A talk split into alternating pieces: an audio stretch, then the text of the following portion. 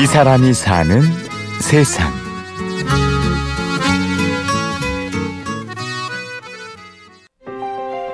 결국은 모든 역사가 그랬던 것 같아요. 이제 누구 특정 계층만 사용하는 거를 모두가 사용할 수 있게 이제 그거를 대중화하고 민주화하는 게 결국 모든 일이 다 이제 그렇게 시작이 되는 것 같거든요. 이제 그런 일에 있어서 저희가 역할을 담당할 수 있게 되면 뭐 굉장히 개인적으로 기쁜 일이 되겠죠. 소수가 사용하던 걸 대중이 활용하게 될 때 혁명적인 변화가 일어납니다. 대표적인 예가 컴퓨터인데요. 1970년대랑 비슷하다는 이야기를 많이 해요. 그때 이제 컴퓨터라는 게 원래는 전문가나 과학자들만 쓰던 건데 개인용 컴퓨터가 나오던 시기거든요. 그래서 그때도 이제 아 그럼 컴퓨터는 왜 일반인이 써야 돼? 100 중에 80, 90%는 이제 그걸 다 믿지 못하고 굉장히 이제 우습게 생각을 한 부분들이 많거든요. 근데 지금은 이제 누구나 다 사용을 하고 있잖아요. 오늘의 주인공 박종건 씨가 만들고 있는 이것도 사람들은 아직 그 필요성을 의심하기도 합니다.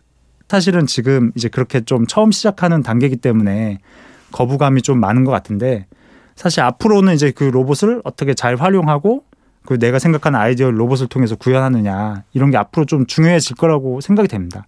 그게 이왕이면 우리나라가 다른 나라보다 좀 빨리 됐으면 하는 바람에서 창업을 하게 되었습니다. 안녕하세요. 저는 국내 최초 반려 로봇 파이보입니다.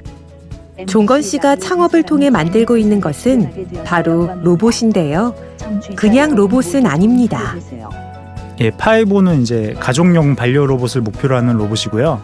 로봇이 정말 이제 가족의 일원처럼 내가 계속 사용하고 싶고 그리고 또 이제 내가 어디 바깥에 나갔을 때도 또 만나고 싶고 이렇게 이제 가족의 일원으로 좀 자리매김할 수 있도록 서비스를 완성하는 게 좀 목표라고 보시면 될 것 같습니다.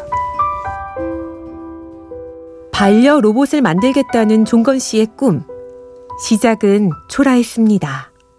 그래서 저희가 처음에 이제 친구랑 준비할 때는 각각 이제 집에서 부품이나 이런 거 사서 준비를 했었는데 저희가 아직 아이는 없지만 애가 이제 걸어 다니기 시작하면 정신 없다고 그러더라고요.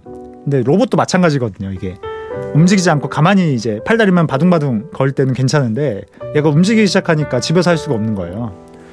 그래서 이제 그때 이제 좀 뜻맞는 사람 세 명이 이제 모여가지고 저희가 이제 반지하 원룸을 이제 잡아가지고 뭐 퇴근 좀 일찍 퇴근할 때나 아니면 주말에 모여서 이제 거기서 좀 작업을 예, 계속 해왔고요.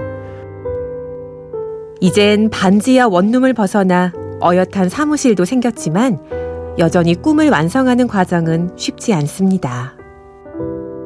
어, 그렇죠. 힘든 부분이 있죠. 사실은 뭐 창업 멤버들이 이제 처음엔 수익이 많이 나지 않으니까 그 다들 이제 뭐 결혼도 생각해야 되고 나이도 이제 있는 친구들 보니까 수익이 이제 안정적이지 못하니까 이제 그런 부분에 있어서 이제 대표로서 좀 굉장히 미안한 마음이 사실 들죠. 그리고 이제 시간도 많이 야근도 많이 하고 일도 여러 가지 함께 같이 처리해야 되고 그러니까 이제 좀 그런 부분도 좀 미안한 부분도 있고 동업자들에게도 미안하지만 무엇보다 가족에게 제일 미안하다고 종건 씨는 말합니다. 뭐 무엇보다 이제 제 이제 와이프한테 좀 미안한 부분도 있고요. 예. 이제 창업한답시고 이제 좀 집에도 좀 늦게 들어가고 안정적으로 살았으면 뭐 돈벌이나 아니면 여러 가지 부분에 있어서 더 편안하게 살 수 있게 해줄 수 있는 건데 이제 그런 부분을 좀 이제 집에서 많이 감내를 해주니까 예. 그런 부분들이 고마우면서도 미안하고 그렇습니다.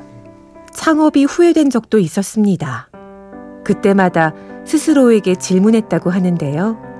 가끔씩 이제 후회할 때도 없다고 하면 거짓말인데 근데 그런 생각을 해요. 내가 나중에 정말 인생이 얼마 남지, 남지 않았을 때 그때 결정이 어땠을까 이제 고민했을 때 좀 후회를 좀 최소화하자. 근데 그런 관점에서 보면 제 와이프나 가족들이나 친구나 창업자들 동기들한테도 얘기하는 거가 그때 아니었으면 창업 못했을 것 같다는 얘기를 계속 하고 있습니다. 예. 모든 게 다 시기가 있으니까 이제 그런 면에 있어서는 예, 후회를 하진 않습니다. 종건 씨는 자신의 길을 우직하게 갑니다. 자신이 만든 로봇에게 오히려 그런 삶의 태도를 배우면서 말이죠. 예, 제가 이제 로봇한테 배운 사실이 한 가지 있어요. 2015년인데 로봇 같은 경우에 이제 포스터를 나르는 역할을 했었거든요. 근데 이제 작은 로봇이니까 사람들이 비웃잖아요. 저게 뭐가 로봇이냐, 뭐 아유 되게 조금씩 껐네 이제 이렇게 비웃었는데 그 와중에도 로봇은 이제 주인이 시킨 일을 우직하게 하더라고요. 계속 이제 포스터 나르고. 그러니까 로봇이 가기에 아무래도 많이 남고 좀 시간이 오래 생각보다 오래 걸릴 수 있지만 저 역시도 이제 우직하게 로봇처럼 우직하게 걸어서 누구나 이제 로봇을 쉽게 사용하고 이제 이왕이면 우리나라가 더 로봇 분야에 있어서는 세계 1등이 될 수 있도록 예, 세상을 만드는데 노력을 할 수 있도록 하겠습니다. 자 앞으로 전진해. 저 개인적인 목표는 1인 3로봇을 꿈꾸고 있거든요. 1인 1로봇으로 끝낼 게 아니고 전 세계에 이제 굉장히 많은 곳에서 파이보들을 만날 수 있는 시기가 앞당겨지길 기대하고 있습니다.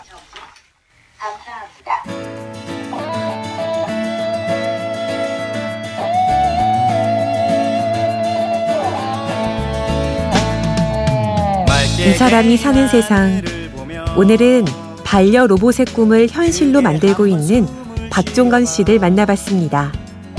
취재 구성 안동진, 내레이션 임현주였습니다. 고맙습니다.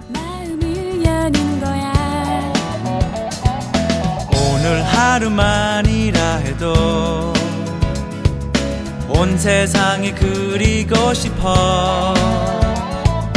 변치 않고 세상